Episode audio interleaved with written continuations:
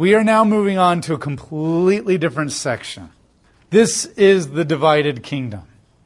This is chapters 12 through 16. This division tells of how the kingdom is going to split into two kingdoms. Now, here's the other thing that's interesting. This kingdom's been splitting for a long time. When David went on the run from Saul, and he took care of Judah more than he did any of the other tribes, and Judah took care of him more than they did any of the tribes. And then when he came back, and he came back to Judah way too late after Saul had died, he didn't take the kingdom like he was supposed to, and then he allowed Joab to treat the northern kingdoms tribes like that, the split was happening. When he allowed Absalom to win the hearts of the north against him, but he kept favoring Judah, okay, when Saul, when when um, when Solomon's going to oppress the ten tribes more than he's going to oppress Judah, the favoritism of Judah of David and Solomon has been leading to this division for a long time. But God has been keeping the division from happening because of his covenant faithfulness. But now that Israel is being disobedient, they're now invoking the covenant curses. And so now God is going to allow what we created. And this is that unique tension of God is making the kingdom split. But humans and their failure to do the right thing is what led to the kingdom split. And this is where the Bible makes it very clear that humans have free choice and they have been responsible for making this happen, but at the same time, God make it happen. And God doesn't try to resolve the tension for you. We like to say, is it Calvinism or Arminianism? And Yahweh says, yes. You have free choice and responsible for your choices, and I will hold you to that. But I'll make it, but I also made it happen. This is why Joseph says, What you intended for evil, God intended for good. You are the ones who sold me, but God also wanted you to sell me. You're going to be punished for selling me. This is why Peter says, You killed Jesus. And then God sent his son to die. And you're like, how do those both work? Because it's God. And this is both human and Yahweh making this kingdom split. So, chapter 12, verse 1. Rehoboam is the new son. Rehoboam traveled to Shechem, for all of Israel had gathered in Shechem to make Rehoboam king. Now, this is a smart move. Shechem is up here, it's in the heart of the northern tribes. Why he goes there, I don't know, but he still has the advisors of Solomon. And there's my guess is that this is a politically strategic place. If you're beginning to sense disrest in your kingdom, then it might be good to move it into their territory, the coronation. Right now, everybody feels like Judah has claim to the king. But if you can make your coronation happen in the territory, this is like the president getting inaugurated in the state that had the least amount of votes for him. They give them some kind of an ownership, like, oh, he came to us. He's our president too.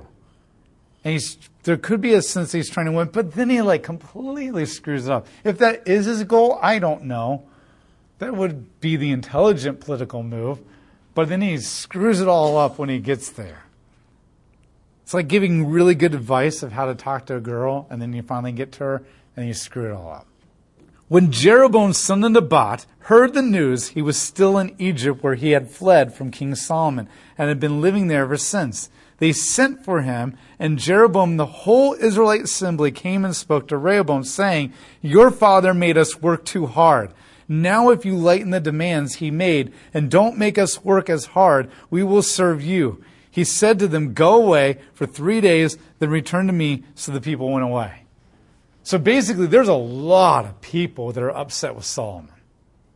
Enough that, at, can you imagine the entire crowd at the inauguration of Trump stand up and say, Hey, stop, before you do anything else, life has sucked pretty bad and they're voicing their thing, their, their, their complaints. That's unheard of in a, president, a presidential country, a democracy, a republic, whatever you want to call us now, let alone in a monarchy. where the king doesn't really care what the people think. Rehoboam says, Let me think about it. King Rehoboam consulted with the older advisors who had served his father Solomon when he had been alive. So he's going to wise men who've been around for a long time and seen a lot of things. He asked them, How do you advise me to answer these people? And they said to him, Today, if you show a willingness to help these people and grant their requests, they will be your servants for, from this time forward. So they give great advice. Give them bonuses, lighten the load, relent a little bit. What's more important to you, Rehoboam? A nation that loves you, is relational with you, who we're all comrades and brothers? Or is it your, your father's wealth, your father's empire, making another ton of gold? the advisors say, Your father screwed up the end of his life. Now, here's why they say this because they're older now, and the guy that they had to please is now dead. And now they're kind of at the age where they're like, you can fire me all you want. I've already saved my 401k. okay, I'm good. I don't care about doing what the boss wants all the time or saying the right things all the time. I'm going to speak my mind. I'll be loyal and I'll be biblical and I'll be godly and loving, but I'm going to speak my mind because the worst you're going to do is fire me. and it doesn't matter to me as much. And they tell him. They tell him. But Rehoboam rejected their advice and consulted his advisors, young advisors who served with him, whom he had grown up with. So this word young is that same word used of like little boys, but this is actually an insult to the narrator. They're actually, they're not literally boys, because we know that Rehoboam is in his 40s at this time, and these kids grew up with him, so they're in their 30s and 40s with him. But the narrator calls them boys because they're immature like boys. They did not grow up and become a man and leave childish things behind. And so the narrator is insulting them, not actually factually describing them as boys. These are the young punk kids that he grew up with. These are his frat boyfriends that they all care about is their own glory and their own privileges and their own entertainment. And they're like, no, no, no. You got to be a man. And they're going to give the definition of manhood that we saw at the very beginning. Notice that Solomon did not pass off a legacy or a good biblical definition of manhood to his son. Because at the end of his life, he didn't have a definition that was biblical or godly like David. David screwed up a lot, but at least he finished well. Solomon didn't. Say that now, notice too, he automatically is going to take their advice because he's to the advisors, the older advisor says, advise me. But to his friends, he says, what should we do? There's, we're the same. We're alike. We're in this together. These old guys, I just did it because I kind of felt like I had to, but I had no intention of doing what they wanted. They said, say this to the people who gave, who have said this to you. Your father made us work hard but now lighten your burden. Say this to them I am a lot harsher than my father. My father imposed heavy demands on you. I will make them even heavier. My father punished you with ordinary whips. I will punish you with whips and really sting your flesh. This is male machoism. Don't let them see you weak. If you lighten the load, they'll think you're pathetic and they won't respect you and they'll rock wide over you. If you think my father is bad, wait till you get a load of me. He is using fear tactics in order to impress upon them. Jeroboam and all the people reported to Rehoboam on the third day, just as the king had ordered, when he had said, Return to me on the third day. The king responded to the people harshly. He rejected the advice of the older men and followed the advice of the young ones. He said, My father imposed heavy demands on you. I will make them even heavier. My father punished you with ordinary whips. I will punish you with the whips of scorpions. Now, whips of scorpion was actually a type of whip. It's not like he's saying, I'm going to use scorpions and hit you with them, or try to chase you like a little boy in kindergarten, try to sting you. It's, it was a, a multi leather strapped whip that had things tied into it. That was the scorpion. The king refused to listen to the people because Yahweh instigated this turn of events. Now, this is interesting. God is almost guiding him and taking the bad advice so that this would all happen in that way. Not to get crass or anything, but when he says, My little finger is bigger than my father's waist, that is not actually what he's saying in the Hebrew. What he's saying is that this is he's using the word loins. And the loins is a euphemism for the male genitalia. And so what he's saying is, is my thing is bigger than my father's thing. And that's the implication. And that is totally worldly. I mean, we've seen that a lot in movies, that idea, and it's a crash, crass, really offensive, inappropriate thing that shows up in movies all the time. Um, yet it's been around for a long time. And what God is implying here is yes, a lot of times this gets tree translated because that doesn't go over well in our churches, in our Sunday school classes, and our sermons. but the same time is God put it there. And God didn't put it there because he was trying to be inappropriate and crass and harsh, and he's like some inappropriate old man with crude jokes. He's putting it there because he's telling you, I want you to know what this guy's like. This is what he thinks like. Yes, it's offensive. Yes, it's crass. Yes, I don't really enjoy watching movies like that, but yet at the same time, it reveals the character of these people really quickly. Really quickly. And so God puts it in here completely uncensored, and he does not blush or apologize to the congregation for what he said. Because he says, I want you to know what Rehoboam's really like.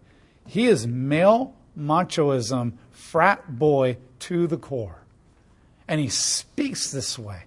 He's a politician leading the people of God. He's the image of God that's supposed to be a light and an image and the reflection of God's character. And he's talking like this publicly in front of everybody man, woman, and child. And he's not blushing, apologizing, or caring about it. This is what he's like. Why is he like this? Because Solomon had bad priorities as a father and probably hardly ever invested himself in Rehoboam with 1,000 wives and all the children that came with them. He had no father figure. And Rehoboam is a frat boy, and God wants you to know that.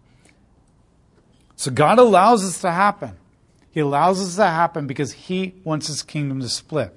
When all of Israel saw that the king refused to listen to them, the people answered the king, We have no portion in David, no share in the son of Jesse. That's the exact same thing that the followers of Sheba said when they rebelled against David. When Absalom rebelled against David and the kingdom became weakened, before David even could get back to Jerusalem and take the throne, Sheba rebelled against David. And Sheba said, We have no share in the tents of David, no belonging to the house of Jesse. And he led a bunch of people and rebellion against them. And now the exact same thing is being said. And the narrator wants you to know that. Now, this is the sad part. Now look after your own dynasty, O David. This is the only dynasty that has an unconditional covenant with God. And yet Solomon's actions have caused the people to walk away from that, to rebel against that, to see nothing good in it. The greatest travesty of this all is that Solomon was supposed to be an image to his people, a blessing to his people. They were supposed to know Yahweh better looking at him than they could have ever in any other way. And yet all they see is there's nothing beneficial to Judah at all. I don't want any part of Judah. Yet Judah is the unconditional covenant. We have no, we have no inheritance with Judah. But Judah is Jesus Christ and the inheritance of salvation. They're walking away from the things of God because they don't see the things of God in this tribe of Judah. That would be the greatest fear, one of the greatest fears I have is people saying, I walked away from God because of you. I saw nothing beneficial in God because of you. Now, granted, I can't. There are some people who are going to say that just because they're hard-hearted, and but to have a legitimate claim in saying that. So Israel returned to their homes. Rehoboam continued to rule over Israelites who lived in the cities of Judah. And King Rehoboam sent Adon- Adoniram, the supervisor of the forced labor that Solomon had put into power, after them, and but all of Israel stoned him to death. So they all go back to Israel and they probably stop serving. A strike. And so Rehoboam says, Well, I'll show you. I'll send my forced labor supervisors and foremen in to oppress you even harder. But then they just rose up and stoned him and killed him. So Rehoboam says, I'll show you. I'm going to bring my entire army. The army that has never, ever been used before against anyone. Because God blessed Israel so much until it started to have to defend Solomon from all the internal rebellions that started happening because Solomon wasn't following God and God allowed it to happen. And now he's going to use that well equipped army to wipe out his own people. You see, what happens is the, the, the, the, change and the compromise is gradual, gradual, gradual. And there's a crack in the dam and another crack in the dam, and a little water sprays out, and, little, and you're like, oh, this is all in control. And eventually just can't handle enough, and things are just enough pressure, and things have happened just so much that bam, it just explodes. And within one year or a couple months, you go from pretty comfortable lives to everything in a hellish state because there were way too many cracks to deal with anymore. And we need to be careful of that. We need to be careful of that. I think we often think like I've heard a lot of people say, "Well, it doesn't really matter because I'll be dead by the time anything like that happens in America." Your children. Like, how self centered is that that you don't even care about what your children are going to be living in? But it may. I mean, remember what happened in Nazi Germany? Everything was pretty good, and then bam, all of a sudden you have the extermination of Jews happening overnight practically, and a bunch of other things, and all built up over time. But it didn't burst until a certain event.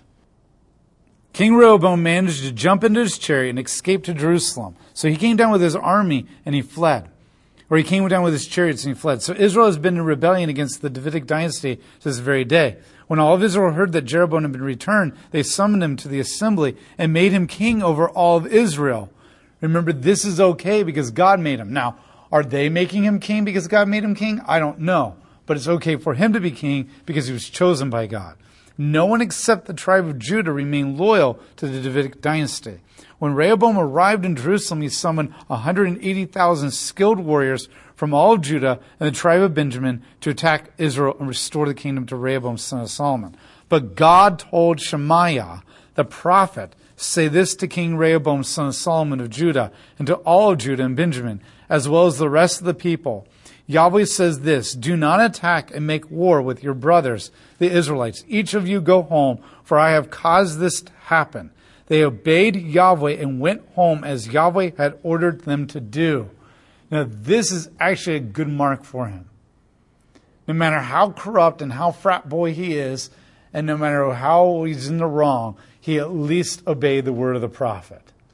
Now, we don't know why he obeyed the word of the prophet. But the word of the prophet came and he stopped and he turned around and he went home. However, what we're going to find at the end of his reign, he did not keep obeying the prophet. Eventually, he's going to change his mind, come back, and begin to attack Israel. So it only lasted for so long. Here's the sad thing. As Americans, we don't really think of our ancestors and our descendants a whole lot in legacies. I mean, maybe that begins to change when you become a grandparent, but I know as a, as a whole, as Americans, we don't start life. We don't start our family thinking about what legacy do I come from and what legacy I'm going to continue. What cycles am I going to break? What things am I going to emphasize in our family? Like, what is bad that I need to break? What is good? So, my wife and I did this marriage class that was actually really awesome, phenomenal. But it really looked into legacies. And I've been recently listening to this like dad podcast on how to be a better father. And um and this guy is like spent a lot of time in Israel where they do think of legacies a lot. And they pass things down. And he was just talking about how like we often hit the reset button. Like we, we get married and we hit the reset, we start all over with our family. And then we have kids and they grow up and they get married and they hit the reset button, they start all over with their family. He says in Israel, one of the reasons that the Jews hold most of the wealth, a lot of the wealth in America, um, the Jewish people in America are the, some of the wealthiest people, is not because they're corrupt or evil or bad like Hitler said, but because when some people are like, oh, if you put away like five dollars every like month or something like that, you'll have like a million dollars when you're retiring. Most people are like, who cares? I'm too old by then to use it. I don't care. But a Jewish father's thinking, sign me up, because he's thinking, I'm going to pass it off to my child. And then they're going to keep adding to that and pass it off to their child. And they're going to pass, and they're thinking about not only traditions, like the festivals of Yahweh that they've been doing it forever, not only their finances that they've been saving up multi generational and that kind of stuff, all that kind of stuff, and lots of things that they really do think about what kind of life am I going to prepare for my kids? And that's what's so sad here. David left a really good legacy for Solomon. David left a really good legacy for Solomon. He wasn't perfect, he was flawed, he screwed up. We all are. We're all going to pass down things that are messed up and things that are good.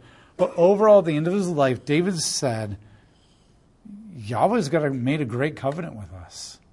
You're, you're king only because of the covenant that God has made with us.